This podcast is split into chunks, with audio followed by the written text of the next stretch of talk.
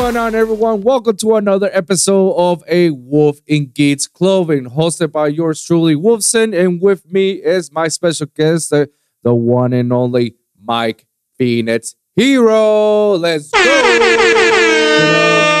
How's it going, man? How's it going? Pretty good. Yeah, life's treating you all right? Yeah.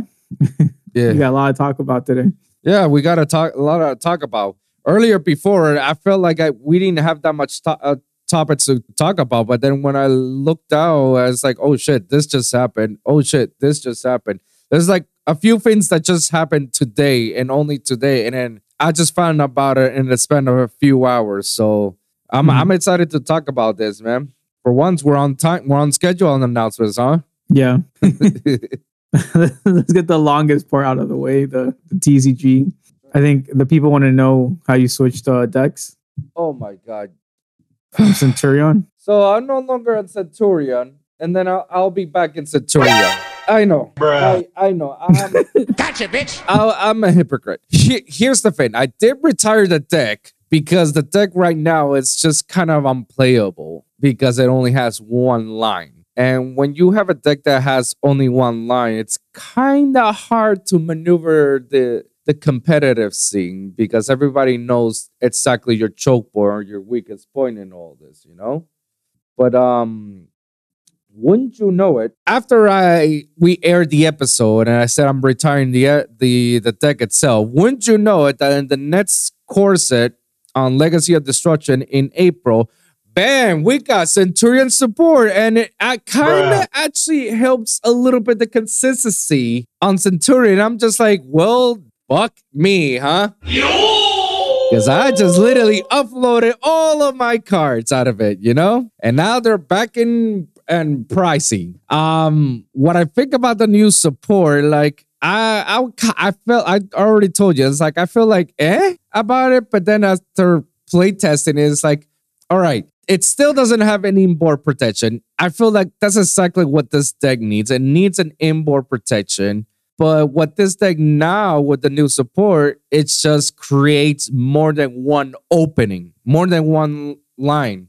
So it's no longer a one line starter. No, it, it's it's it, it opens up a couple more lines. So I was just like, all right, but I'm not gonna play Centurion from or I'm gonna wait until the new support because like I really want to play the Fire Dragon OTK deck. But now I'm Mhm. like considering up getting um a freaking case because like Legacy sounds like this monster of a core set. So currently, I'm right now playing Earthbound Runick, which I I am fairly enjoying it. It ha- it has its uses. It actually has its things, and and I'm having much more fun than I had before, and it's giving me some certain results. Now, last week when we when we did um on the locals, uh, it didn't perform. Let me let me hold on. Let me re- rethink that. No, it performed the way I hoped it was gonna perform. I, I ended up doing one free, which is pretty bad, but it's okay because a I only played suboptimal because there was a certain cards that I was missing because I was promised by the store by Junior that it was gonna he was gonna give me the cards when and I called, hey, pull them out. And when I got there, yeah, yeah, yeah, I got you, I got you. It was getting closer. Oh, I can't find the order, so I can't help you with that. I'm like, bro, what were you doing this entire time that on a Saturday when there's no customers? What you were doing? I was just like, I was just upset about it. And I should have contacted you first to ask if you had the card. So because I Mhm. didn't have that one card, it, I had to play suboptimally. And wouldn't you know it, that card would have made a hell of a difference. And and every other deck that I was playing that day, it would have made a hell of a difference. It would it would have make or break that game winning slot. But I can say that this deck is actually pretty strong as it is, and a lot of people don't know about the deck, so that gives me you know a little bit of edge. And as well, um, I play all three games in every round, so it wasn't like I lost all the games because it was all one sided. No, we back we went back and forth. the the Mhm. thing that I do notice is that it definitely does has a weak point going second. Like if you don't side out, go go second cards or have a sort of an engine of sorts to go second, it might be a very tough battle. This week is gonna be the sneak peek for Phantom Nightmare, which is the new core set that's releasing by Konami on Yu-Gi-Oh! Phantom Nightmare. The official release is next week. This week we're having the sneak peek. We'll hope to have something. Um, I'm not really hoping for anything to be honest. Um, I already told you what I wanted. Like they're all comments because I already pre-ordered uh Poplar populous, which is now Poplar and Promethean. Mhm. So like I really don't like I really don't have I'm not seeking anything like I'm not even buying a bots or anything. I don't know if I am buying a bots or not. I'm just getting whatever. I like singles game at this point because there's nothing for me. And I am having fun with the Earthbound Runick. I am. I uh it's I guess like the struggles is like going second. That's that's the struggle, you know. And if you don't open like like a good hand starter, like if you don't have the starter and then have a couple of cards for them to blow up your or break the board, then it's kind of hard, you know. Um, and would you know it that as soon as I picked up the deck, Joshua uh, Smith posted on YouTube about it. I was like, "Fu- these Mhm. YouTubers are literally reading us. Uh, they're Yeah. like they're hacking on us or something because like how the fuck I only talked about, uh, to you about this and I didn't realize there was already a pro player already behind it. I was just like, oh, okay. So I just went up, went around based on what he was going for, but his way it's kind of weird, you know. Mhm. But yeah, I like I like I like the new Earthbounds. I feel like it needs a little bit more support. And um, just today, I was telling you about Kashtira, so now I'm thinking of doing Earthbound Kashtira. So I'm just playing Kashtira, simple deck, Join the dark side. with just splashing the Earthbounds because like like Kashtira doesn't really really need the the normal summons. So Yeah. Earthbound can just fill up that spot for the normal summons. And if you get the one for one card, you special Mhm. summon the Earthbounds. It's like even more openings, you know. So I started playtesting the Kashtira version of Earthbound, and it is like, holy crap, this is actually much more better than I thought because A, you can play under Shifter. Mhm. Like they don't really care. Just play under Shifter. B, you you can pull out Shenshen. So a Rizar ban? Oh, okay, my bad. Anyways, Shenshen. So you still got the Microcosmo out there.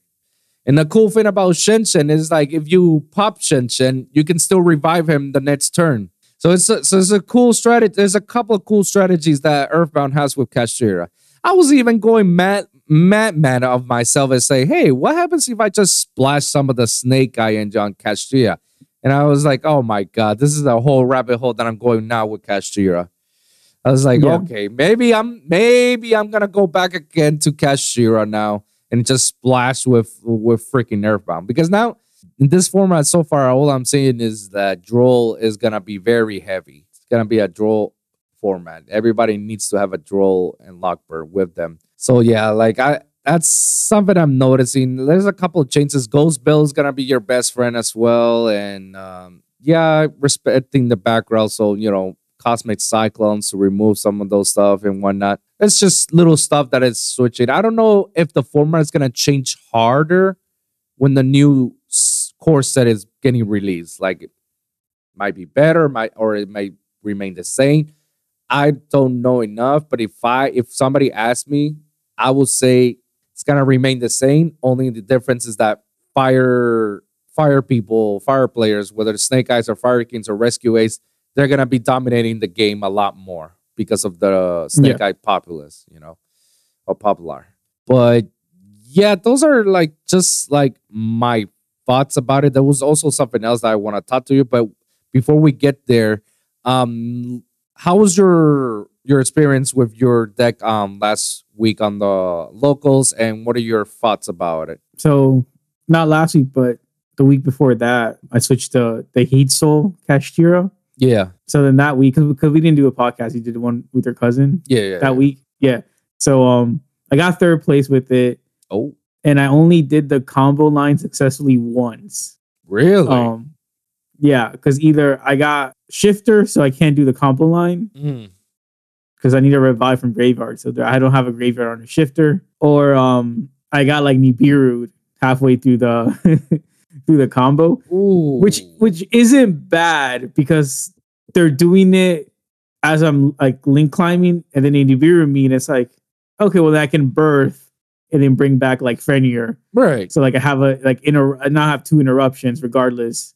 And I think like I, I I forgot what I did, but I think um I was able to go to like SP and Fenrir. So like it didn't like kill me um Okay. getting Nibiru. So I was like, yeah, I guess it was a good Nibiru bait. Um so then last week I got second place. That's right. Um Climbing up. I attempted the combo line zero times. so I was like, I'm just playing my old deck, but now I limited my extra deck to um to have more links I didn't use. okay. So, but um, but yeah, I think I told you that like, yeah, I want to do voiceless cash. So that's gonna be the Easy. new thing. Once once this set comes out, like that's all the only thing that you want to do. Um, I've been playtesting it and I really like it. The- Mhm. So the thing with um Kashtira is like you can't you're locked into Xyz Yeah. from the extra deck, but ritual summoning is not extra deck summoning. Mm. So depending on how I want to do it, I can start doing my Kashtira, lock myself, but I'm still able to play the voiceless stuff, Mhm. or you know, starting the voiceless stuff, get you know Nibiru or whatever. I'm like, okay, well now I have the whole entire Kashtira line to do. So like the way I've been playing it is like going into um what's it called? Going into the Phantom uh Mecha Beast, summon Yeah. two tokens, link them off, and try to go into SP. By then I, I could get Nibiru, which is fine because like okay. And then um after that, birth to bring back Fenrir, Mhm. and then I do the the voiceless stuff. Or if, if I have the voiceless stuff first, and I just I just like do that. So Um, give me a bottom line. What is it that voiceless does overall? It has the potential to have two negates. Oh. So one is an omni negate Mhm. on a four thousand and a hundred uh attack beat stick. So like yeah, even if I negate, you have to beat over a four K beat stick, which is kind of hard sometimes. Jeez. and it's and it summons um I forgot the name of the the the ritual monster. It's a dragon. I forgot the first name, but it's like the ascended and something. It's like a it's like a dragon. It- it's a hand trap. Sauravis? yeah, Sara- you can summon him. T- Savari, yeah. Yeah. So you can summon him too, and he's a summon negate. Oh so yeah, you he- have- yeah. He's a hand trap itself. Yeah. Yeah, he's a hand trap himself, but in this deck, it's easy to summon him. Oh. and his like on field effect is he can negate a special summon. So now you have Omni negate and a summon negate, and then with my Uh-huh. board I have SP and then Fenrir. So I have four four interruptions, and if I have Birth, then that's a fifth one to interrupt your your graveyard. Damn. I'll say it loses the draw, but so does Kashtira even without the voiceless stuff. Um, It's like every other deck that can lose to draw. Yeah. So I think it's pretty cool. And also like um you, you play the odd eyes pendulum, pendulum graph, because it's a level oh, sorry, yeah, level seven ritual. So he's like who's a dragon, so he's some you can summon him in the deck, but also you can put him in the pendulum zone at the end phase, you take him back and you get to search your ritual spell. Oh, So, you have a follow up for next turn. So, we're doing. So we're doing some pendulums and shenanigans now. Well, you're not you're not pendulum summoning. There, I'm not pendulum summoning. He's only one pendulum card in the deck. But yeah, it's like his pendulum effect is just go add back to hand and then search the the ritual spell. Right. So like you have follow up for next turn. That's crazy. Yeah, and then of course you play uh, diviner. So you try to you know Freak do out. that do that line and all that stuff. Yeah. So so like it's it's it's tricky because like I can go like okay special summon like unicorn Mhm. and then normal summon diviner, and now they're like, okay, what like who do I ash? Who do I blah blah blah? You know, because the diviner line is gonna special summon from deck, so then they can try to like ash that, and then it's like, okay, now I have my Castillo line to go down, and you already use your ash. Yeah, exactly. Now you just go cash combo at the at that point. So it, it's like trying to play again. And again, if, they have multiple hand traps, it's like I'm baiting out all your hand traps, Yeah. and it's like, so like, what do you have left? You know? Damn. So Um, so hold on. So that means uh, so voiceless and Kashtira they they have a good mix. Yeah, and the depending on how you're summoning the ritual, Mhm. um, there's one that like you're locked into using light or or dark. Okay. So like you can't you can't use your Kashtira, but then there's I think when you use the spell itself, you can use your Kashtiras because they're all level seven. Right. So there's times where like I'm doing the stuff and then I have you know uh, I have Rise Heart, and I'm like, well, I don't really uh, Rise Heart is not a um what's it called interruption after you you know banish your opponent's like three cards. Right. So I'll just like tribute it away for the ritual summon. So it's like it's like cool strategy that's like okay, it's like there's level sevens, and I can ritual summon them off, or sorry, I use them to ritual summon. So yeah, so so they kind of mix pretty good. Damn, that's amazing. Uh, uh, you find the the in, the most interesting ways to mix something. Like that whole that you find the most in, in- interesting text, and all of a sudden everybody in YouTube is like, "Oh yeah, this is a good tech." I was like, Yeah. "Bro, my boy, my boy heard it, it did it before you guys." The fuck. And now everybody's gonna catch on that that's number C six card that nobody's ever heard. Mhm. I used that two weeks ago. I was playing um the guy that plays the going second decks. Yeah, the the what is it? The, the skull surfing branded branded. No, no, not him, not him. He plays Oh. like Kaiju, Interruption, Slumber, and then he summoned. I think last week he switched it up to Dinomorphia. Oh, so Javier. Yeah, him. So um he summoned like zombie vampire, and it's like you know 3k beat stick that like can't be targeted, blah blah blah. I went into C6 and I was like, yeah, I can just beat over your stuff. yeah, because the the not like not being able to target it is annoying because you know with the Kashtira, Yeah. like you can um you can't use Fenrir to get rid of it. Can Fenrir targets. So yeah, so C6. Yeah, so um I'm not gonna do the heat soul combo line with, with the voiceless stuff. 'Cause Do so you have a lot of like do you feel like it's a waste of time of doing the heat soul combo now? Like it's too I much think- too much for for little reward? No, because when I when I was able to pull it off, I did get like two hand traps. Like I got a droll, and it's like, yeah, that's pretty good. And then I have follow up for the next turn too, in case like okay, I don't get hand traps, I might draw like another you know unicorn or something. In case they clear my board, it's like okay, I got two cards that can hopefully like help me Right. do stuff. But for this case, like I, I don't think I need it with the voiceless stuff. I think the voiceless stuff is more like impactful. Okay. So basically, yeah, so- thi- this meta, we're changing our our debts a little bit now. But yeah, but uh but um we didn't talk about the the pull rates for um for Maze.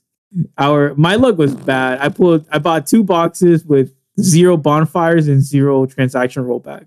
I only bought one, and I already knew it was a big mistake. It was a big disappointment. But I did pull the card that the one card that I needed, which was the harmonic synchro.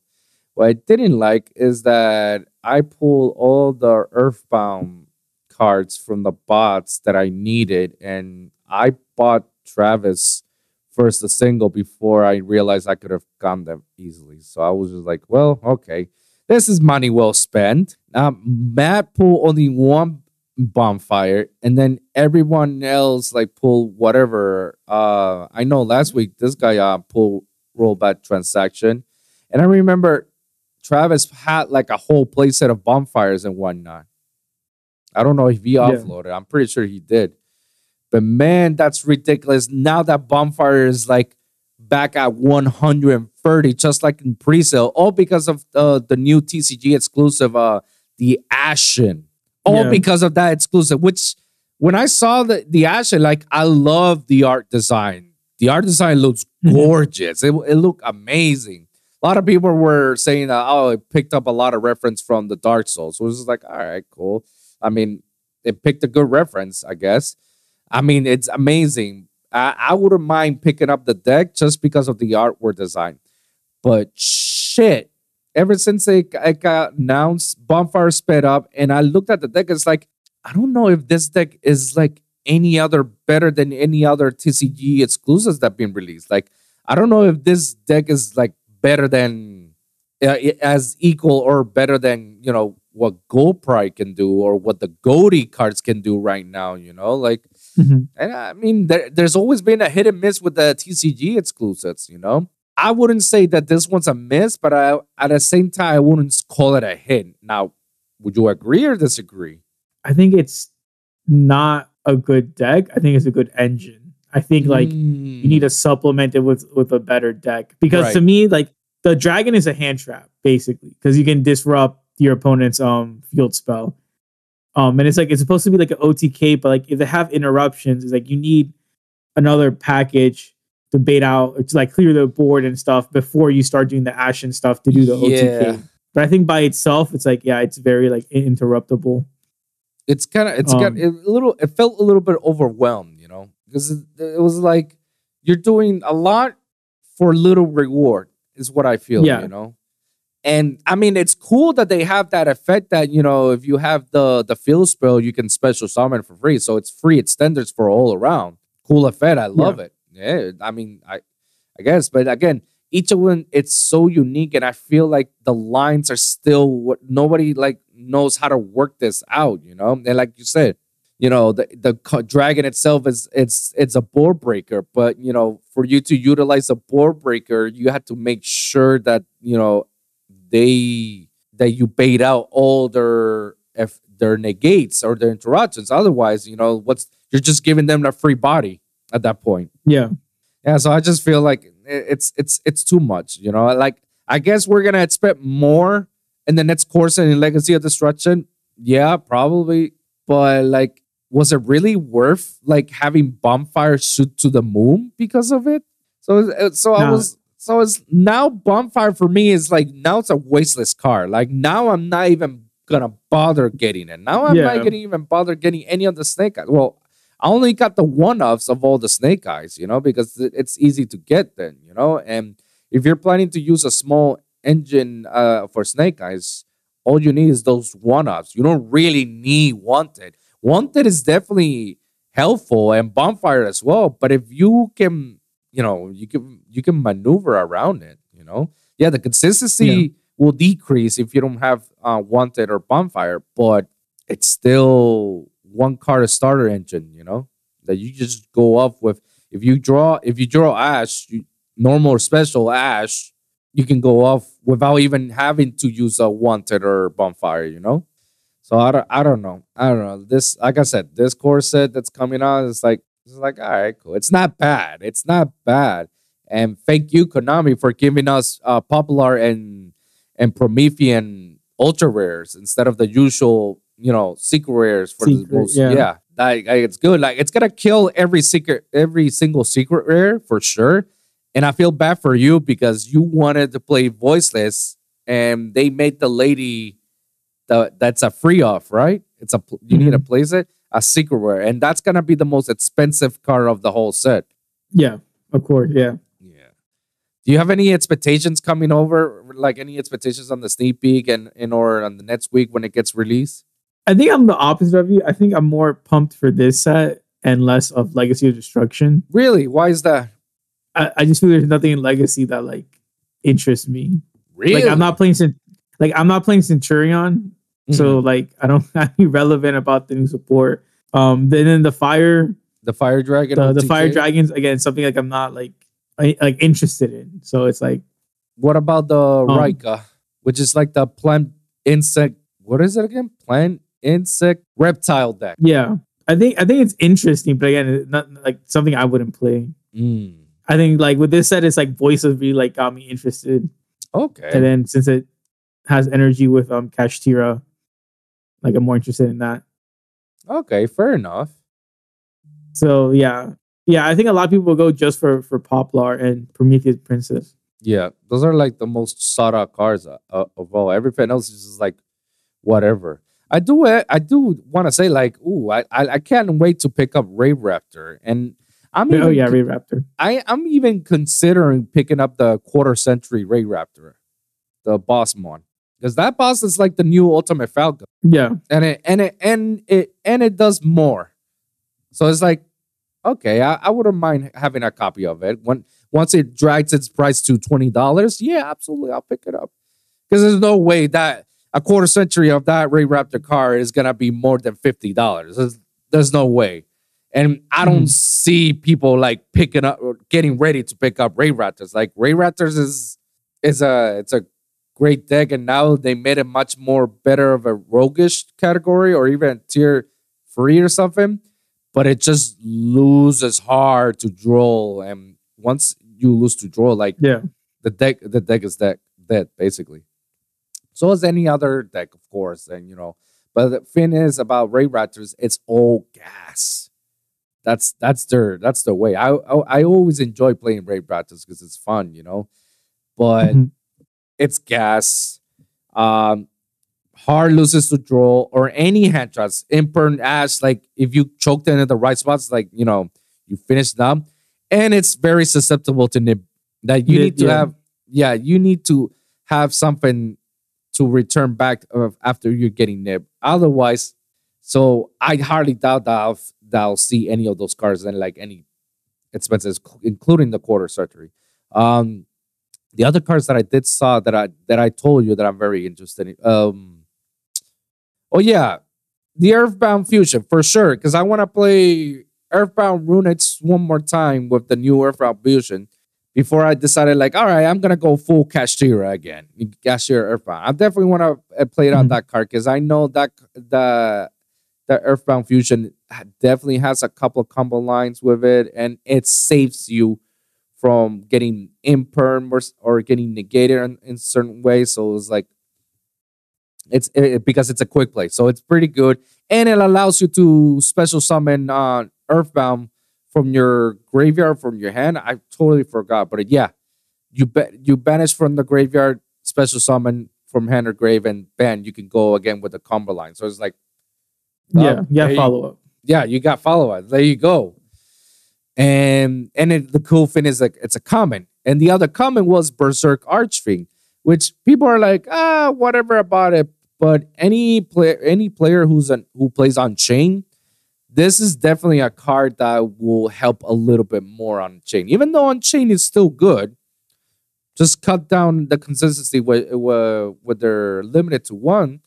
But Berserk Archfiend helps them a lot because it's a it's a dark theme, level six, easily can be special summoned by by destroying one card in the field. Don't you think that that's exactly what Arch I mean Unchained needs?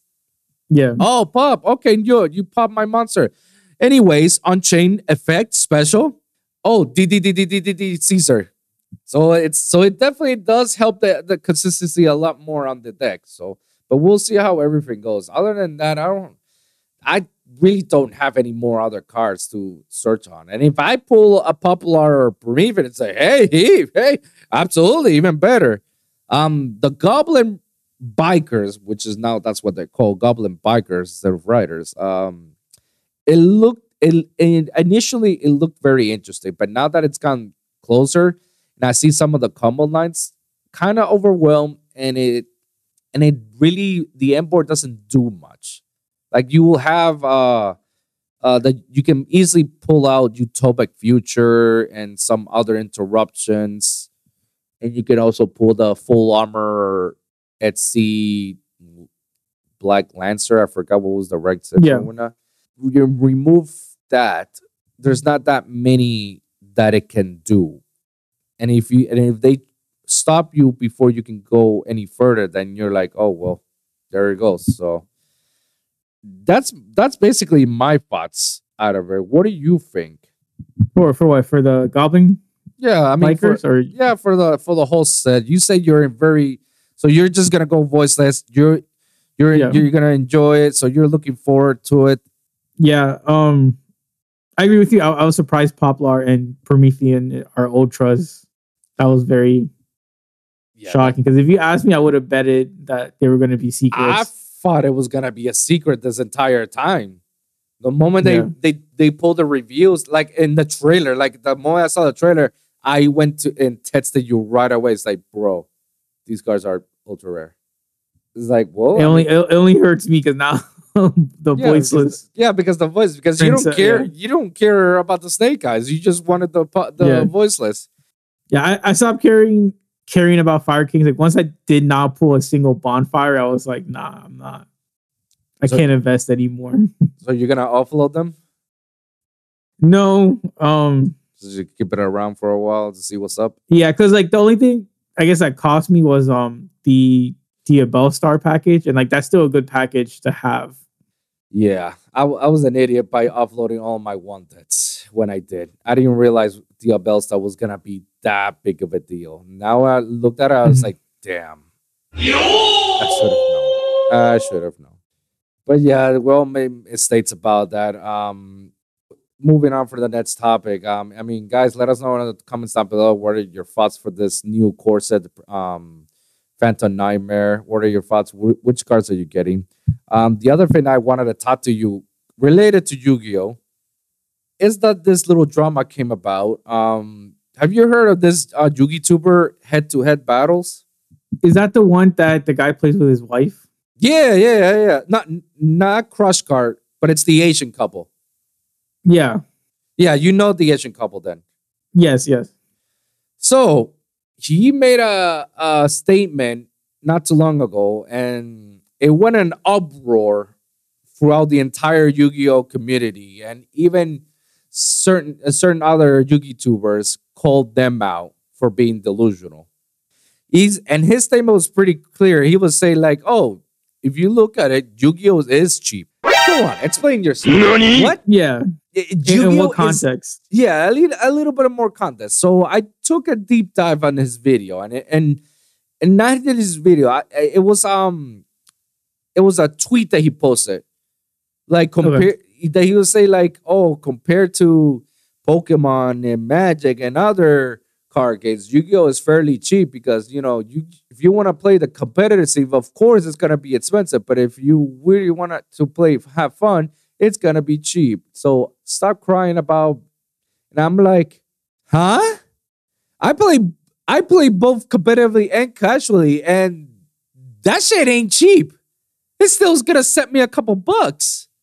So I don't know what. Maybe he was high that day, maybe, and that's or he maybe he decided to like, let me just say something wild, so it can stir up to be trendy or something. But honestly, like that's that's a very backward statement that he did. You know, this is a very backwards mentality, especially now that he he's been unbanned from uh, playing competitively. Now he can actually play competitively on any o- OTS stores and and UDS and YCS and regionals and whatnot. So for him to say like, "Oh yeah, it's it's very cheap," I'm like, easy for you to say. Someone that actually like gets sponsored from Konami from time to time and gets some of these products, and then Yeah. all of a sudden pull out of their fucking ass the Starlight Rares that could cover the entire case and whatnot. Yeah, okay, sure, it's it's definitely cheap. And the decks that he plays, like, come on, like every deck that you play, it's it's gonna be worth more than three hundred dollars, especially if you're playing a competitive deck and you're playing like competitively, whether it's locally or regionally or YCS level. It's it's a fucking you're you're spending three hundred dollars. This is not not included like hand traps and whatnot because most of the time you can compensate the hand traps because you know you you buy a certain hand traps to say you you have free uh, play set of ash and imperms you can easily get those ash and imperms onto the next deck that you want to play. If you don't want if you don't Mhm. have more than one copy you could just like boop there you go. So you're not counting the hand traps because that's so like a deck alone can cost you more than three hundred dollars on on Yu-Gi-Oh, and then sometimes that deck alone dies between core set releases, new archetypes, and ban lists. And knowing knowing as a competitive player, if you don't if you don't know when the ban list is gone and you don't make those good predictions and don't make the right moves to offload the the cards that you you purchase, you basically are on the on the negative. Congratulations. 'Cause you then- played yourself. You spend 300, ban list comes out, that 300 comes worthless, and then you have to spend another 300 to get the new stuff so you can play again competitively, and then becomes a, a cycle, uh, a never ending cycle over and over.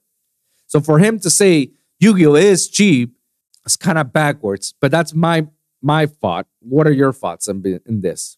I'm just reading his tweet now. So he said Yu-Gi-Oh is cheap, competitive Yu-Gi-Oh is not. Mixing, sorry, stop mixing these two.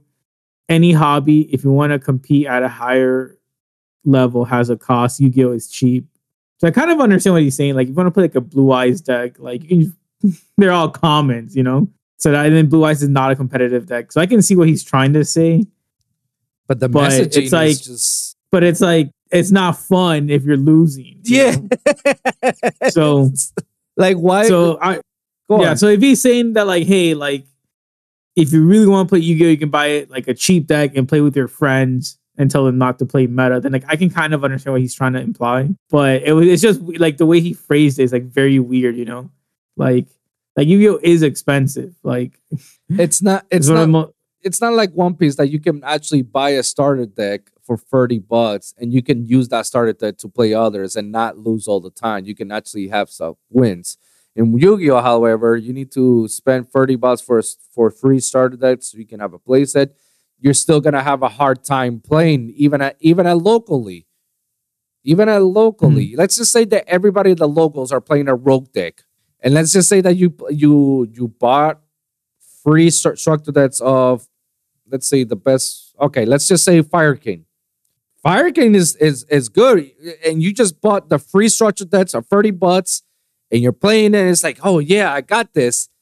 But then here comes some of the interruptions, and here comes some of the places, and here are some of the board breakers, and you're like, Dan, I wish I had an Ash, or Dan, I wish I had this. Now you had to spend an extra five bucks for that one Ash, or or Mhm. playset, 15 bucks. And then perms are probably like two or three dollars. All right, I gotta spend more money on that. So now your 30 bucks are now turning to 50 bucks. Ooh, a call by the grave sounds good. Yeah, I might actually need that. All right, let me play. Ah, I still lose. I still need a little bit more. So what am I getting? What what am I getting? Ooh, I heard a small snake eye package works. All right, so now I had to invest another 30 for the small snake eyes. Ooh, Diabellstar works. Okay, now I had to spend another 40. So now we're down to 100.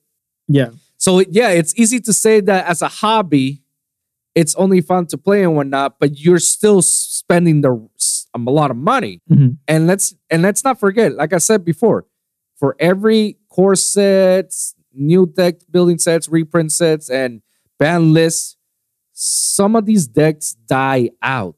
Right now, Fire King is the hot shit.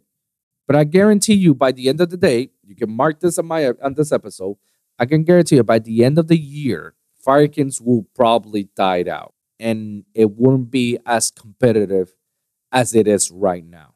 Mark my words, it will happen because I've seen it happening with Swordsoul, and I love that deck. I saw it happening with Sprights. Fuck, we we could go even further. We saw it with Tearlaments. They they had to kill Yeah. tiers three fucking times for it to it peacefully die, and it's still going competitively. But every Mhm. other deck, we still see it, and it's not as competitive as it once was. Know. So if you want it, so it's like, damn, I love Swordsoul so much, but I still lose because they know all my lines. Oh, but if this deck looks interesting, I might actually invest on it. So whatever you already invest on Swordsoul, now you have to double the investment on the next step because you want to play, and that goes on. So that's my stand. Like you can't say Yu-Gi-Oh is cheap because yes, saying that Yu-Gi-Oh is cheap if you're playing comp- like locally or casually, sure. But eventually, like you said, you get tired of losing. Like, how long do you, how long are you going to say, all right, I'm kind of done with losing all the time, even with this deck? I, I got tired of losing with Centurion and I had to retire the deck until I, I started to enjoy myself again playing on another different deck. But it happens. But even so, I, I offload all my cards. And even though the Earthbound cards are cheap and it's very cheap, like you can get an entire Earthbound set, a core set with Runick cards all under 50 and you can have fun. But eventually, I'd need to get a certain other cards. Like if if I didn't have the Barons or or the or the Chaos Angels or a- any other fusions that I need for it, like I'll still have to spend the money for it, you know? So I mean, that's my take. You are you understand what he was going through. Yeah. So but, but like he said it, he said it kind of arrogant. You know, Yeah. that that's my issue too. It's like he didn't say that like, hey, like you like you can play it cheap if you do, you know, like schoolyard Yu-Gi-Oh, whatever. He was just like, you know, very arrogant about it. And, it's, Um, and it's coming and it's funny coming from him for somebody who's been sponsored by Konami before multiple times. yeah. Like, it, don't tell me like, oh, uh, like, yeah, Yu-Gi-Oh was cheap when you got the entire company sponsoring you and giving you free booster packs. And, wow, what a coincidence! In this bots, you pull one of the chase cards, you pull one of the starlights, one of the quarter centuries. Wow, damn, yeah, of course, fucking Yu-Gi-Oh is cheap you're not paying for shit. So the live, yeah, I agree, and I and and I'm glad that a lot of people in the community had something to say, and and there were a lot of people that were criticizing him because I don't, I don't know if the wife wife was part of it, but they were definitely directing on him, and they were very respectful on the criticisms of it. It's like, hey, he's my homie, but I have to let the whole public know I disagree with that statement, and the way and it's like you say, the way that he said it was kind of arrogant. But yeah, that's that's just like the recent Yu-Gi-Oh drama. I, I didn't even know that. I, I didn't well like to be fair, I don't really follow a lot of Yugi tubers. Mm. Like I follow um Yassine, if you know who he is. No, of course, Yassine. yeah, shout out to him. Yassine and and Team Samurai and Simo. Simo's the home. Shout like- out to Simo.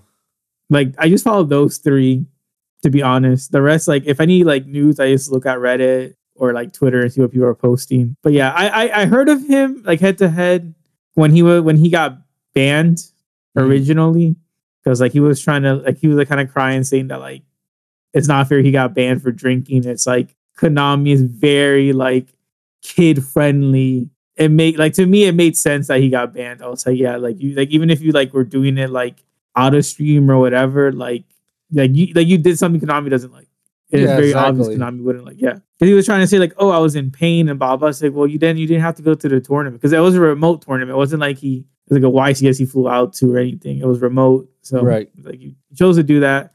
I didn't know he got unbanned. I thought his ban was till like 2024. Yeah, I think he got him. Well, I mean, it is 2024, so I think he, he recently got him banned. Oh, okay, yeah. So, may or maybe I'm, or maybe he is. Um, somebody can correct me down below on the comment section. Um, maybe he is still uh, banned. I don't know. I I could have sworn I've seen him a couple times playing on a on a local stores and a couple OTS stores and whatnot. Because yeah, when you're banned from Konami, you're not allowed to play on any OTS store that's sponsored by Konami. Like it could be another local store that's not necessarily being backed up by Konami.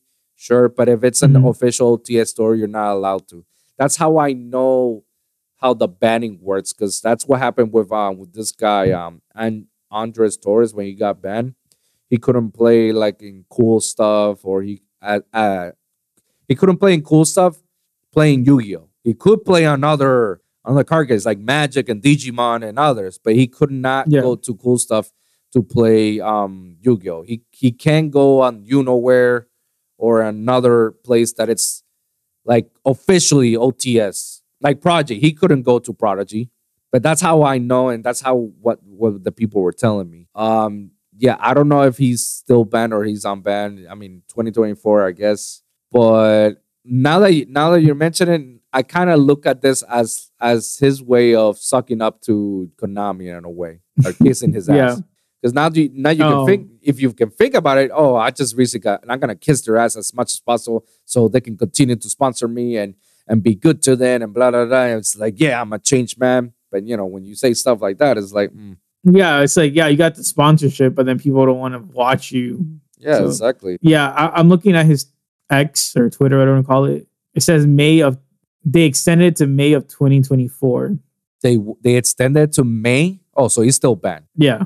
Okay, there you go. Oh well, well now he's sucking he's sucking up to Konami or, or so that way gets on trend or whatnot, so he, he could get him banned or be on Konami's good side. I don't know. I know I'm I'm never gonna be on Konami's side. And it's not and it's not and it's not related to just Yu-Gi-Oh, guys. Eh, I have a a love a hate relationship with Konami, mostly hate because the the way how they treated Kojima Productions and, and Hideo Kojima overall, like they they did him dirty and kicked him off of the metal of the company. It was just a shit show. So like I always had a love a hate relationship with Konami. So it's not just Yu-Gi-Oh, guys. So yeah, I don't know. It, it was kind of a, a, du- dumb thing to say, honestly. In my opinion, it was kind of dumb for him to say something like that. Like you didn't, and you don't, and why would you say that on on public where everybody can follow you and see you and saying these stuff? Like this is kind of an unnecessary. Yeah, I, I'm reading his replies, or sorry, their replies. I don't Uh-huh. know who's the account, and it's like you can play Yu-Gi-Oh for five bucks. I never said you had to win. Like, okay, Bro, Like- bro, come on. You're not That's making literally what I yourself any was saying, better.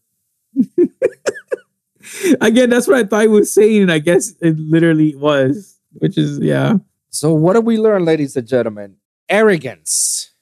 Arrogance is no bueno. This is what happens to people who are arrogant. And until somebody like picks them down and and and level them up, they're gonna continue with this, you know, this backwards mentality.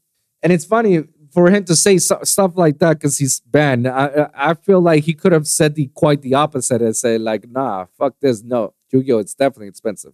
yeah. Okay, so someone uh on the thread posted like you don't need SP Little Knight to play Yu-Gi-Oh, right? Blah blah blah. So then they replied, "It's time for people to draw a conclusion that do they like Yu-Gi-Oh or do they like winning at Yu-Gi-Oh? Because those are hundred percent different things." Like, so he's saying you can play for five bucks but lose all the time. Like, So where's the fun in losing all the time? yeah, yeah, because a hobby's supposed to have fun, you know, and like That's saying, kind of a double getting- negative of what he's saying. Yeah, Congratulations. Like- you played yourself. yeah, And yes, I understand the concept of having fun as a hobby. For a, yeah, but the key component of, of a hobby is that you have to have fun at the end of the day, right? Mhm. One thing is like, I damn, I lost, but you know what? I have fun. Another thing is like, damn, I'm be losing for 10 weeks straight. I don't know. I'm not having fun. I need to win at one point. At one point, Yeah. your brain is gonna like, bro, let's just get something, get better at it, and and win because it's no fun just losing all the time. People get tired of it. So it's kind of that's I don't that's backwards, man. That's eh. and then going at it of people saying that that dumb shit like They're replying to every single comment basically, which is crazy. They're trying to defend their take. every single comment. Basically, yeah, Congratulations. You played yourself. yeah, Even even what about the the big guys like the big YouTubers like uh, MBT or Distant Coder or Farfa or or Capital G? Have they tweeted out? I know yeah. Capital. So, so uh huh. Distant Coder replied to them directly. It was cheap or expensive is relative to one's personal situation. So different people can view different price points as either. Let's instead draw something comparable. Playing Yu-Gi-Oh is in the TCG is expensive rel- relative to the OCG. A near one-to-one comparison. Why can't it be cheap here too? Question mark. And then they replied, because we have vendors, hyper competitive players, stores that need to recoup expensive expenses, and other factors that deem that our secondhand market be the way that it is. If Konami printed Bonfire at its height of popularity in a common, people would still complain in in X in uh, its X amount. Yeah, I mean, I didn't really. Yeah, I don't know. They're, they yeah, they're commenting. I don't think anyone calling them out. Yeah, I guess yeah, he may have a fair point, but I guess like the art, the the what I will counter on that statement is that in the OCG they be, they believe they believe that in the OCG people still don't chase the highest rarity. I have a, I have a Korean friend of mine. She plays in the OCG in, in South Korea. Sure, whichever meta deck that she gets, she'll definitely get it in a few bo- uh, boxes, and she'll get the the deck. Um, like under uh, let's just say layman's terms, uh, under instead of spending six hundred dollars, she only spent less than a hundred, and she got the entire deck that she needs to play and whatnot. Because most of the cards, the, the chase cards, are in the common and or low rarity and whatnot. But she tells me like, oh no, I definitely want to get the highest rarity. Like I want to Yeah. match rarity, and that's like a couple hundred bucks and stuff like that. My counter is like, yeah, don't believe that just because in the OCG is much more affordable and easy access doesn't mean that a lot of um, players don't want to get the match rarity. There's a lot of collectors that they want uh, the match rarity of it. Like who who doesn't like who doesn't want to have a match rarity bonfire instead of a Yeah. common? Like no, yeah, common's fine for for a person like me and another casual player. I can play it bonfire or common. ah, that's fine. I, I I fucking play it. But others, and I know I I, talked about this with my cousin uh, on the previous episode. Others, they want the collectors and competitive players, they want to have everything match ready. So they're definitely gonna follow the chase cards no matter what and Mhm. buy the hundred something dollars for it. So Yeah. regardless, But, but but then they- but then they can't complain that the game is expensive. no, I, I like, agree. The game yeah. can be expensive. At that point, Yeah. they can't complain about it. And sure, in, in those retrospect, OCG is definitely is definitely cheaper. A lot of players are still gonna want to have the match already. How many times have we heard about this guy Pack? Pack plays his entire deck. If he has the ability to play his entire deck on Starlights, he will play them. Like Yeah. that's crazy. Megaflits, however, but bro, if I pull a quarter century or a starlight Wear or whatever the fuck I got, I wouldn't play on a on my deck. I wouldn't put it to be a competitive. Like I don't trust people enough.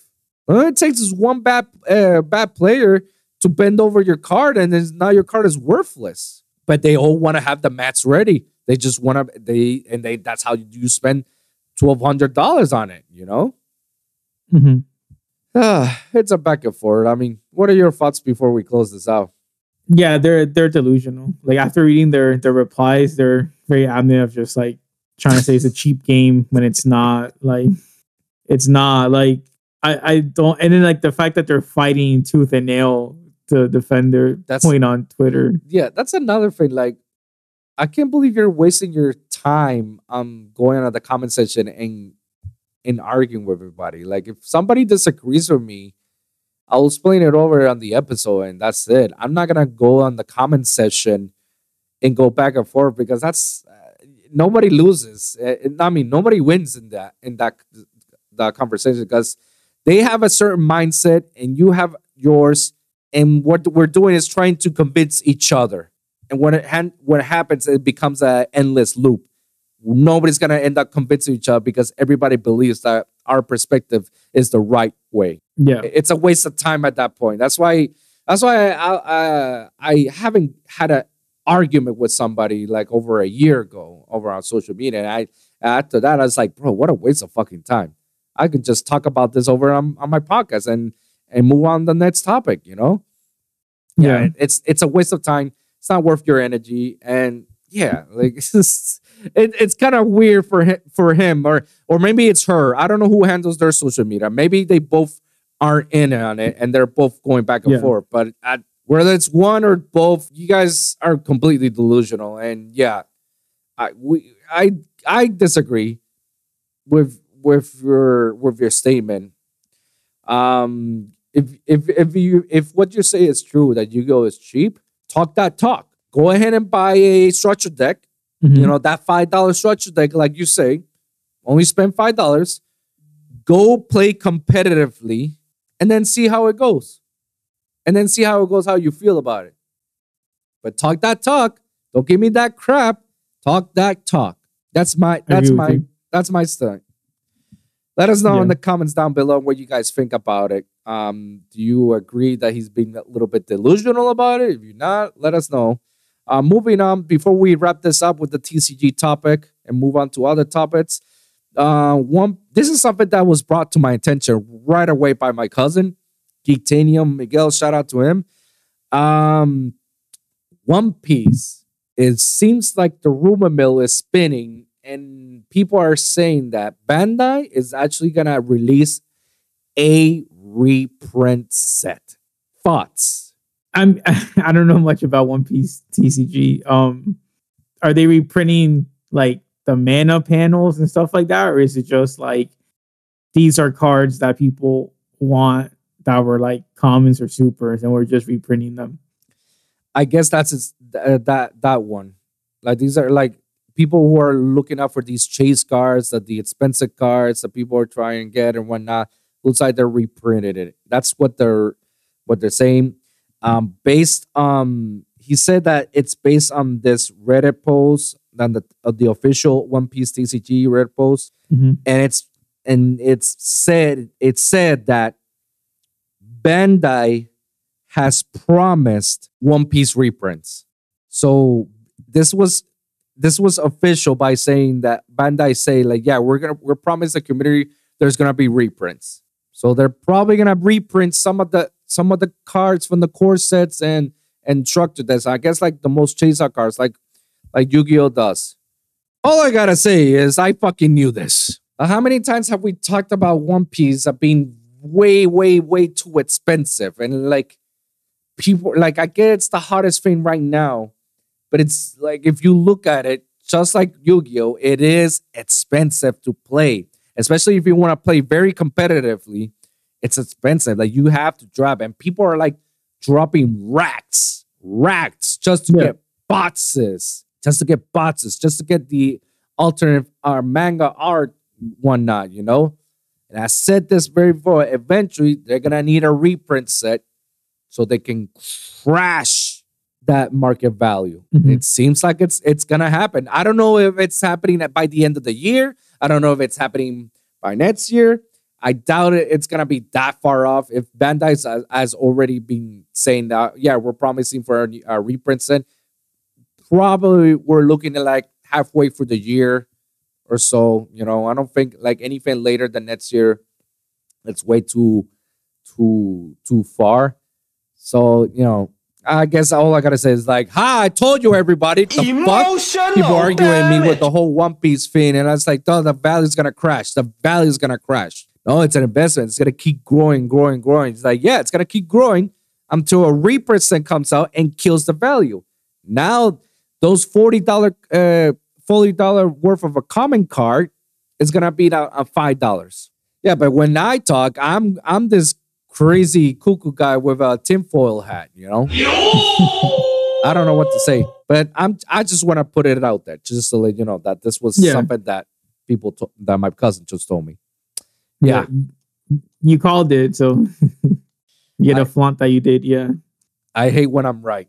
Let us know in the comments down below about my little rant with One Piece and me telling everybody and all the haters and the spectacles and whatnot saying like, "Hi, I told you so, guys." Anyways, maybe maybe Matt will say something about me about this. I don't know. Love you, Matt. Thank you for listening, man. Shout out to you, bro. Next topic.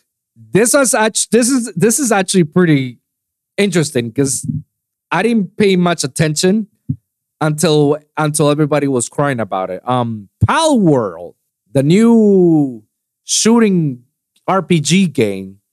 Everybody seems to loving it playing the game. I haven't got my peak interest because I don't play much um Steam games whatnot. But I guess like the biggest criticism that's been receiving or the biggest backlash is that all the monster designs look too too too close to some of the Pokemon designs. Like way Yeah. too close. And it has and it stirred up a huge controversy. Like the Pokemon company is now stepping in and seeing and investigating this. But it has been a back and forth because when I look at some of these designs, I'm like, oh my god, that yeah, I that one looks like Lucario through and through. It's like it's like the kid that says like, "Hey, can I copy your homework?" Yeah, just make sure it, it looks like you did it. It's like, all right, cool. That's how it looks like to me.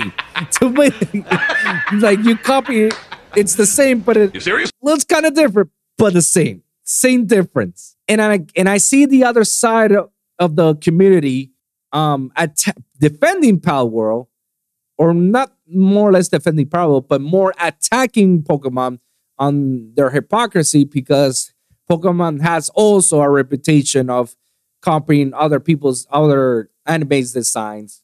I heard from oh, let's talk about copy and paste. All right, what about the Dragon Quest monsters? Uh, let's talk about uh, this and that and whatnot. And I'm like, damn, like this has stirred up a huge controversy. I'm not gonna go ahead and sign that much. I'm not gonna focus and focus more on all the times that Pokemon have ripped people off.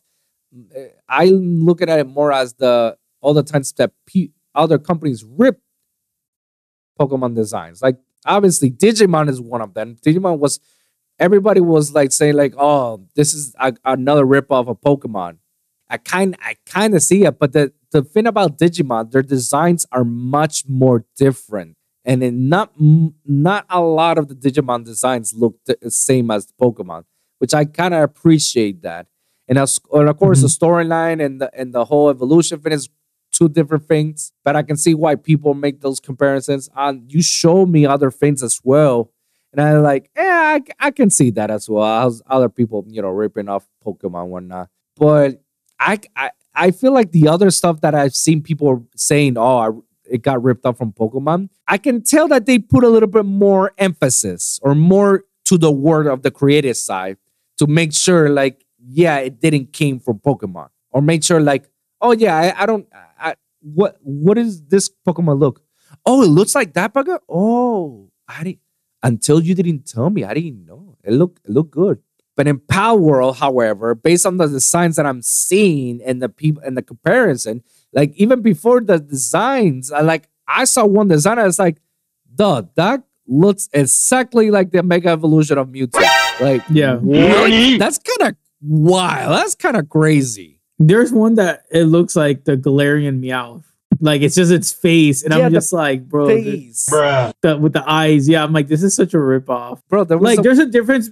There's a difference between like paying homage to something and then just copy and pasting something. Exactly. Exactly. Like it like it's something I tell this um even in the music industry, it, it's similarly the same. There's no such thing as like, oh, I created this. No, because it, it came the idea came from another artist. So you're technically copying the the artist's idea and you're just implementing your flavor into it. And this has been known for long as long as long as time. I feel like it's no different. Like it's a fair game. Everybody like if I get a design from Pokemon that I really like, and then I'm I just put my flavor into it and destroy the and destroy it, so that way it doesn't you know look like it came from Pokemon, but it looks like like it was a new design. I respect that, but when you're just like flat out copy paste and just just ch- change the color and the design, is like like what are we doing? Like wh- what are we Yeah. doing here? You know. like again, I saw I saw a couple of ones that I saw immediately. I knew I saw one that looked like Serperior, like the final evolution of Snivy, one of the gem starter Pokemons.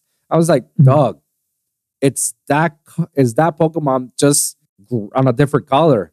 Another one was the Gigantamax Eevee. Yeah, We can go on and on. There's just so many of them. I was like, bro, this is like a clear indication of copy and paste. There, there has been some copy and paste. Like you can mm-hmm. tell that you were influenced. Sure, your your gameplay is different. Like it's not the same. It's a shooter game or whatnot. Sure, you can label that, but you also can't deny that it came that the idea didn't came from a couple Pokemon designs. Like even even when you're doing the 3D designs out of it, like you need to have a skeleton out of it. You can't tell me it's like, oh yeah, I made this by my on my own. You know, when you're when you're doing it on the game designing, and it somehow it just looks identical, like in in the in the movements that it looks identical to one of the Pokemons. Like, come on, you need to have a skeleton for that. Like, there, you can't just like reimage that because if you reimage that, bro, the amount of hours and days for you to do that, it's just like it's time consuming. To me, this is a clear case of copy paste. But what are your thoughts and behind all this? um, like I agree with you. Like a lot of the things were copy and paste. Because then when I saw the initial like artwork Yeah, of some of the monsters, I was like, "Yo, this is this is glaring me out. This is like you know Gigantamax Eevee. This looks like Lucario. Yeah. Um. So yeah, I agree. Like I feel like some of it was copy and paste. So yeah, I wonder what what Game Freak and Nintendo are going to do about it. Oh, Game Freak, uh, Game Freak and Nintendo, they're gonna do a cease and desist for sure. I mean, they're already Yeah. under investigation. Nintendo is is so well known on suing suing companies if they believe that you're copywriting, they believe that you copy paste. Nintendo's well known on doing this, and obviously because this is one of their babies, you can 100% guarantee that they're gonna protect it and they're gonna go full extent out of it. It, it was kind of a, a dumb move to do that. Did it make headlines? Yeah, but at what cost, bro? Like you're gonna get sued, you're gonna be out millions and whatnot. Like I don't think that's gonna be enough for you to even recover some of the stuff that you potentially earn from from putting the game out there. Like that that's kind of shitty. I don't know. That that's Yeah. that's that's the controversy that's happening, you know. Anything you want to add on? Yeah, I Nintendo's like one of the worst companies you want to like copyright infringe. Like it, it was just dumb for them to do Nintendo. If, if they did Digimon, I can see Digimon not suing them or whatever. But it's like Nintendo is so notorious for protecting their IP, and they went after and they just went and copied, you know, Pokemon. Especially when like, a lot of people are saying that the gameplay is really good, so it's like they didn't even need to copy Pokemon. Like No, they had good didn't. gameplay that that was talking for itself, and then they just like kind of ruined it by copyright infringement on, on the actual monsters. and I, I would have I would have participated on that, but I just not into into playing video games on on on computer. Like I prefer console overall. And but maybe I would have picked it up un, until they were I was told and I was seeing that it's like dog. This is a clear copy base. and and like you said, Nintendo, like Nintendo will will copyright infringe YouTubers talking about their games, giving them positive, positive notes about them about their games. It's like, oh, I can't wait to play this Zelda game. I can't wait to play this Mario game. I can't wait to play this Pokemon game. And Nintendo will still copyright infringement them because they're talking about their game or they show some of their images and whatnot and they want a cut of it.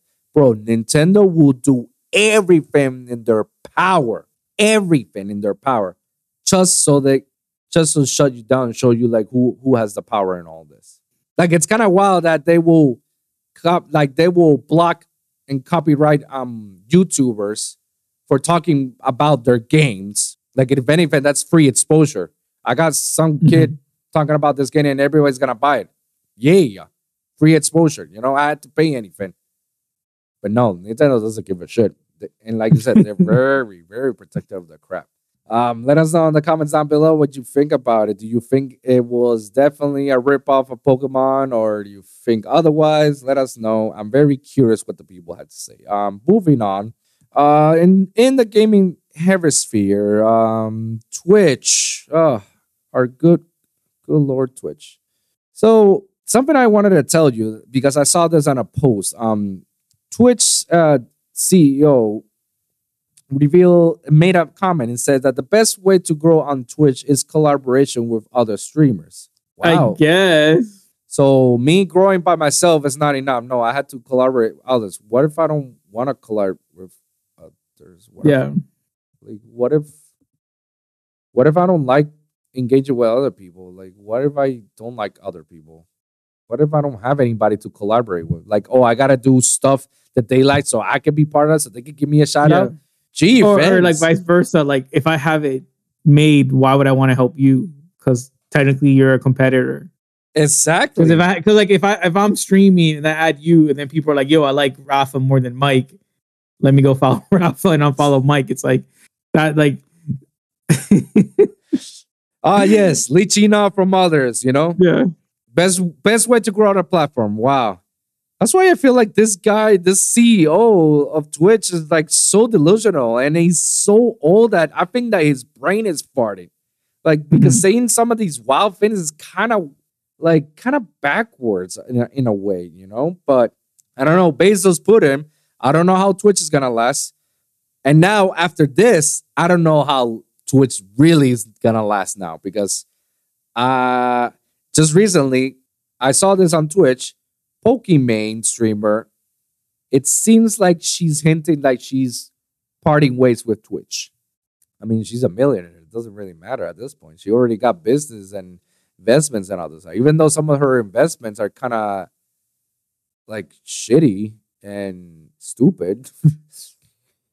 um, but I don't know. I don't know what else can she do other than stream, but it seems like she's like she's moving away because she posted saying like the end of an era. Twitch has been my home for a decade, but it's time to say thank you for all the memories and love during my League, Fortnite, and Among Us days. And she's and she's like considered Twitch's baby, you know, the the face of Twitch because boy is she be she be in so many controversial topics and so many backlash and and many many times that people call her out on her shit and Twitch always defending her, like protecting her in a sense. Now saying that she's leaving Twitch, this might be the the beginning of the end of Twitch. Maybe I'm being a little bit wishful thinking on that part. Maybe that I'm grasping the straws, but this is one of their biggest earners. So if their biggest earner is leaving Twitch, what is there to say that everybody else will leave as well and follow her trend? And then I mean, not everyone else is a millionaire. You have to get to that position before you can just say, "I'm done doing streaming." Unless, unless you want to go back to a you know normal job and whatever, which is fine. Like, which is fine, um, but you know, yeah, but like, yeah, I, I don't think Pokimane is gonna go and be a waitress or you know or work a corporate No. office job. I think she's just she's settled for life, like you kind of said. no, she's she good, she good, she good, good, but Uh, maybe maybe I don't know. It does she it, there, doesn't say like she's she's gonna sign a contract with Kick or any or YouTube or any of that stuff. We don't know. We don't know. Or she's just done with streaming overall. But it's interesting that you say like, you know, what else is she gonna do if she doesn't have all those other business ventures? Like, what else could she do? What is she good for? Like, she was. It was business wise. I just don't see her doing anything else, and I don't know what can she do business because the business aspect is was easy for me to say oh yeah i'm i'm a i'm a twitch streamer. I have a million a million or two followers and i stream like hundreds of thousands of views every day something that's something that i can bring to the table. What can you what can you bring me? What's part of the share? What can i have you know but now it's like, oh yeah, I used to be a Twitch streamer and whatnot. And we're like, okay, and I got followers. It's like, we got followers. What do you want to do? What are you gonna be a face of? What are you gonna do? What's your value? What I don't know. As a business aspect, I just don't see what else can she do. Maybe, maybe she, like I said, maybe it's just yeah, she's done with Twitch and she's gonna stream on another platform, or she's just done with streaming overall. We don't know. We just know that Twitch is now losing momentum rapidly. I think I think you have to treat her like she's like a celebrity, you know. I mean, are are we are we at that point now that we're t- treating twi- streamers celebrities? Are Not all that point? streamers. Like, don't forget they had Ninja on the New Year's countdown that one year. You know, Wait, what? Really? yeah, Ninja. I didn't know. Maybe that. like five years ago, oh, I didn't know that. I he was part of like the the the when he's at New York and they're doing the the countdown Mhm. for New Year's. Like he was like part of that, and then people were making fun of him because he said that he looked super awkward doing it. I guess I'm. Again, like I feel like some of these streamers, I guess their their personality um on camera is so different um their real life personality.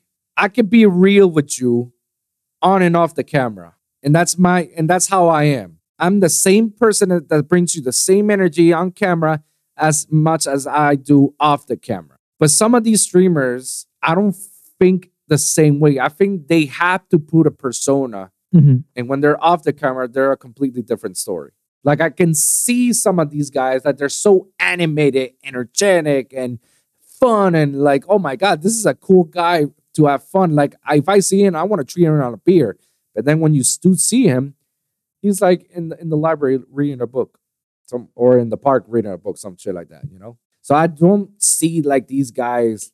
So I can see why you say like Ninja felt like very awkward because I'm pretty sure he wasn't. He was pretty nervous because one thing is streaming millions of people on on on stream playing video games, and often it's announcing something on a countdown where you can see when you have the the entire world watching you, and as well you're limited to some of the things that you're you're allowed to say Mhm. on live broadcast, then you aren't limited on stream. It's two different Yeah. animals. Plus, like like when you stream, like you're in the comfort and safety of your home versus Right. like when you're in public, you're in public. Like yeah, yeah, exactly. It, it, it's it's it's what they call stage fright. Yeah, that, it's the same thing. I rem- I remember I remember when I used to DJ in, in these festivals and these in these events and clubs and whatnot. Like I felt like I was a superstar and whatnot, right? And so and you and people will look at my energy and they will assume like, holy fuck, this guy must be high as a motherfucker, or this guy's on drugs because all that energy, or holy in, in a good way. Um, or this guy is uh drunk because look at this and that, all this wild crazy. Nobody will think otherwise. And people don't realize, like, yeah, I don't drink. Hold up. That Wait energy is all me. Something ain't right. that's all you. That's all me. So once once I'm out of the once I'm done DJing, I just walk out of the club. It's like, all right, bye. I'm going. It's like, hey, where you going? We're gonna after party. I'm going home. Actually, later. Yeah. People they see me. It's like, bro, like, what word you want? It's like, whatever. Life. Life. I don't know. It's I don't. I don't. I don't drink or, or do anything. Like uh, that's just me, who I am. You know. So that's how I feel. Like all these streamers are. They put on an image, a persona, that this is how they are because they feel like this is where they're Mhm. most comfortable. And when you take that person out of the equation and do like, all right, I want you to do the same thing a year, but here, yeah, I can see how you get stage fright out of it. But yeah, I just I just want to say that you know Twitch is falling little by little, and it's and it's one after another. So we'll see how far it goes. Let us know in the comments down below what you guys think about Twitch overall and and its you know Pokimane's look recent departure. It's it's about to happen.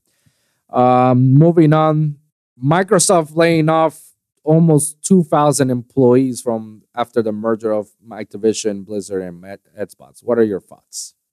crazy um but not not surprising because a lot of tech companies are having layoffs so it's not just uh like i know we're looking at it from like a gaming perspective but it's more of like a big tech perspective that a lot of uh, companies are, are laying That a lot I- of tech companies are laying people off Yeah, so that- i was not that I- shocked that microsoft was next That I heard. I know that Disney is also laying off a lot of tech companies as well. You know that that I've Mhm. heard that it's been happening for quite some time. But I guess like my biggest criticism, like yeah, sure, I did saw this coming because Microsoft has this. You know, for every time they do a merger, they start laying off people.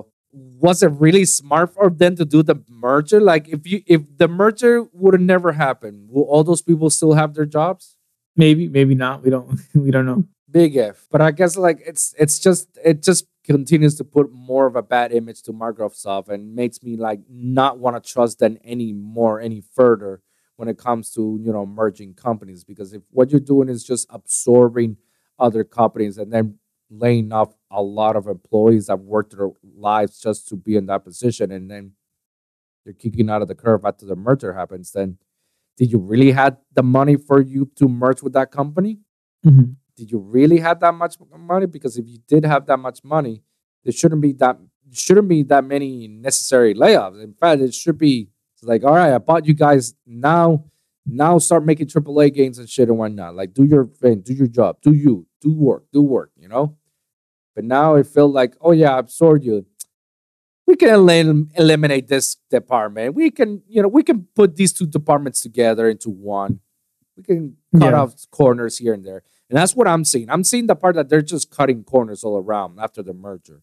And that's that's not that's not a a fun thing because like damn, like I said, I worked my my whole life, got to this position, and then all of a sudden this merger happened, which I thought was gonna be a great thing, and now I'm finding out I'm losing my job. Now I have to figure out where to work now. And who can hire me when everything's already been, you know, taken care of. That's why that's why I'm always kind of against some of these merges. Like if it's for the greater good, sure, but if it's if it's just so they can control game control the whole game state, or else like now now I don't want to hear Microsoft blaming Activision if their next AAA game doesn't do well. Like I don't want to hear that. I don't want to hear Microsoft saying a word out of it. Oh, we did Mhm. fail. It's like Yeah, I guess because you lay off a couple people who were in the middle of the projects. Anyway, that's my rant. What are your what are your closing thoughts on that? Yeah, I mean, we- won't know what went internally. Like, I work in tech, and I can tell you that like there's Mm. some people that I'm just like, yeah, you you shouldn't be working in tech, and I don't know how you're in this high position. And I think sometimes with mergers, it's a good time that. for to eliminate some of the people dragging you down. Um, I don't think there's 1,900 lazy people, but I think maybe a good amount were like, you know, Yeah. these are the people like underperforming yeah, and I think it's just time to like let it go because it is it is annoying when you like when you work with someone like that. Mm-hmm. It's like very stressful because it's like I'm trying to do a good job and I can't do a good job because you're always as strongest as like the weakest person you have to work with, Mm. like either on your team or collaborating with. But 1900, I don't I don't think that's like all those people were bad. I think they were Right. I, I don't know. It's I think it's a mixture of both. All right, I I like that perspective. I didn't I didn't see it that way. So yeah, I can see why they will cut off a lot of those underperformed people or people who don't actually work, or they're just Mhm. layman's term lazy overall. Yeah, because I know for s- some companies, I think maybe Google, like when they buy a company, they Mhm. re-interview like every engineer from the company they're Mm, They're, um, like- okay. absorbing, and like Yeah. sometimes they can't pass the Google interview because that's one of the hardest interviews, and so they're just like, "Yep, we're gonna let you go," like because we have like a standard to meet.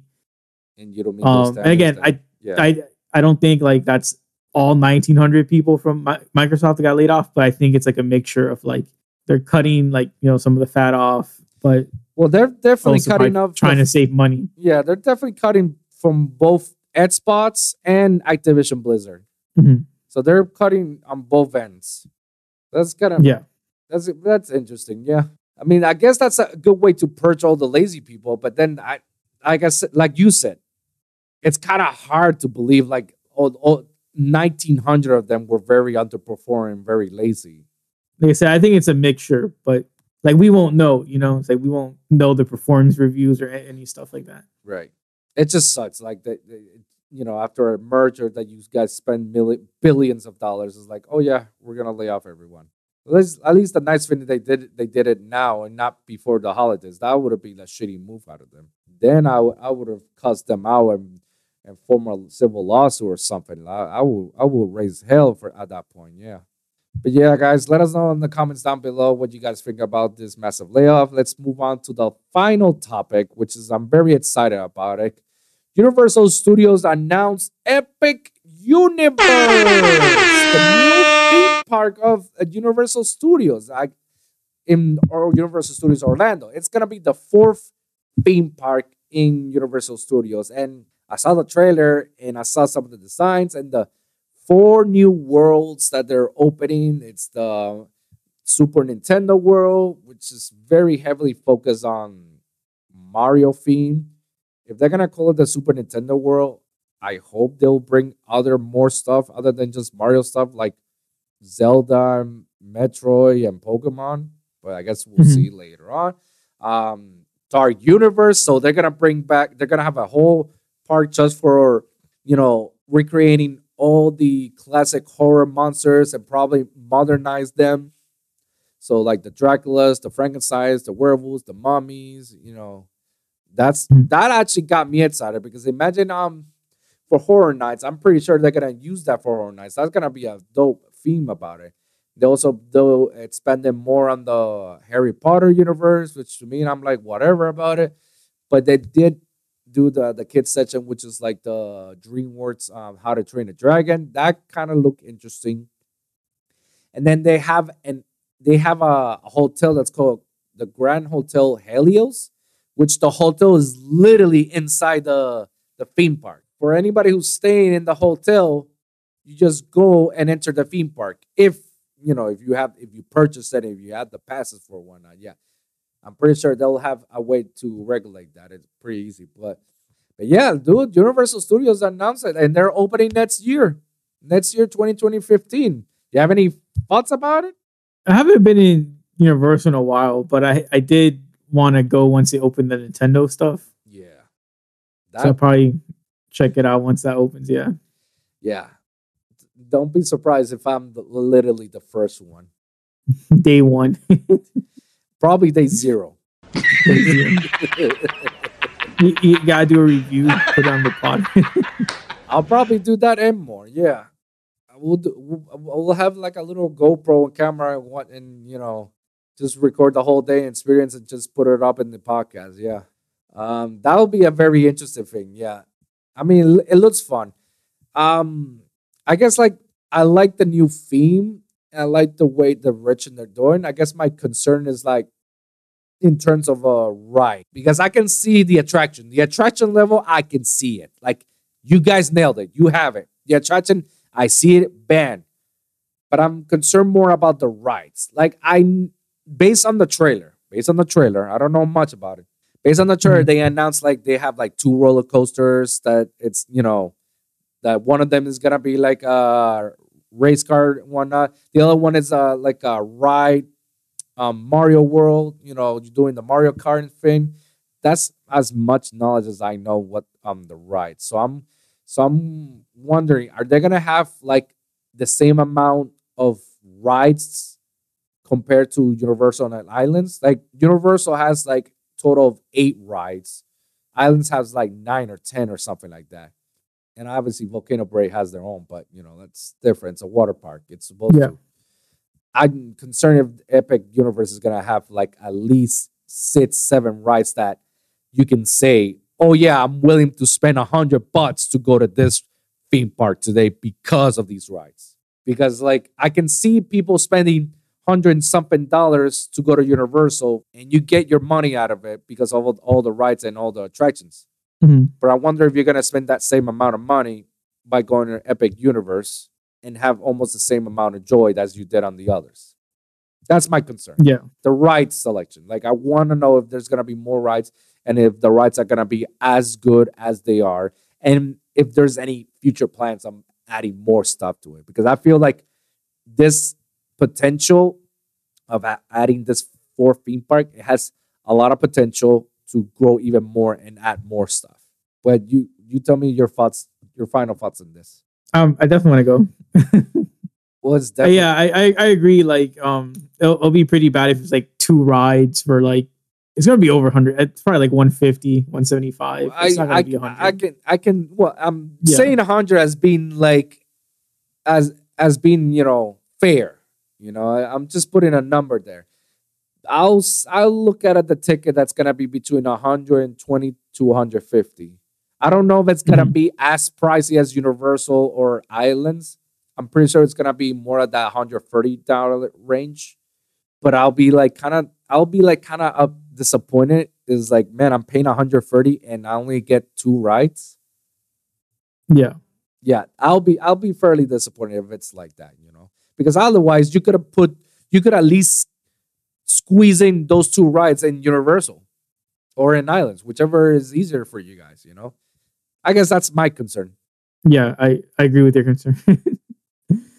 um, but yeah, the Nintendo stuff I'm excited for. Like, I'll definitely go, even if it's only two rides. I think I'll go at least once to experience it. But then I will let people know, hey, I had fun, but just know it's like, you know, two rides or whatever. Yeah, exactly. And and I'm definitely I'm in, I think I'm super I'm more excited on the Nintendo world than I really realize, you know. I don't know why. I'm just fairly excited. I guess because of all the things that all the good reviews I've been hearing from Nintendo World in in Universal Japan and in Los Angeles that me seeing it um Orlando it seemed like more of a like I can't wait. So my expectations are pretty high and that concerns me because like I hope that my expectations are met, you know, Yeah.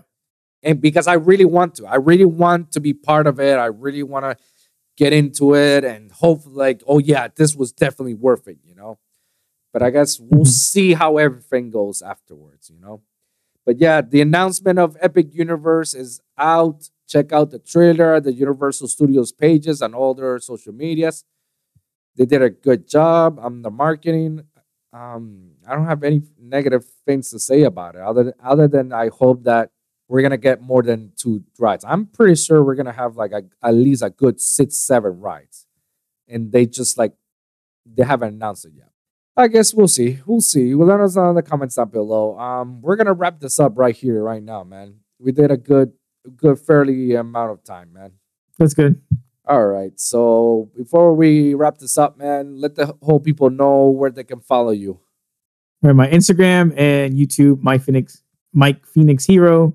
Um, I make YouTube content for Yu-Gi-Oh! Obviously, um, uh, deck profiles and unboxings whenever I get stuff. And then again, if you guys have suggestions, just let me know and I'll try to make videos for you guys. Um, any final thoughts overall?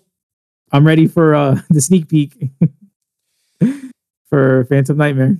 Yeah, I'm waiting for me to spend more money when I shouldn't be spending more money. Well, you could save it for that case. For Oh, I'm gonna save it for the case. 100. percent I want that case because I definitely want to play all those decks. I want the Rika, I want the Fire Dragon, I want Centurion. 100. percent I want that. We'll see, guys. Um, let us know in the comments down below what are your overall thoughts into all these news. And yeah, guys, thank you guys for tuning in. And remember, like and subscribe for your weekly episodes here at youtube.com slash AWGC podcast or a Wolf in Geeks clothing.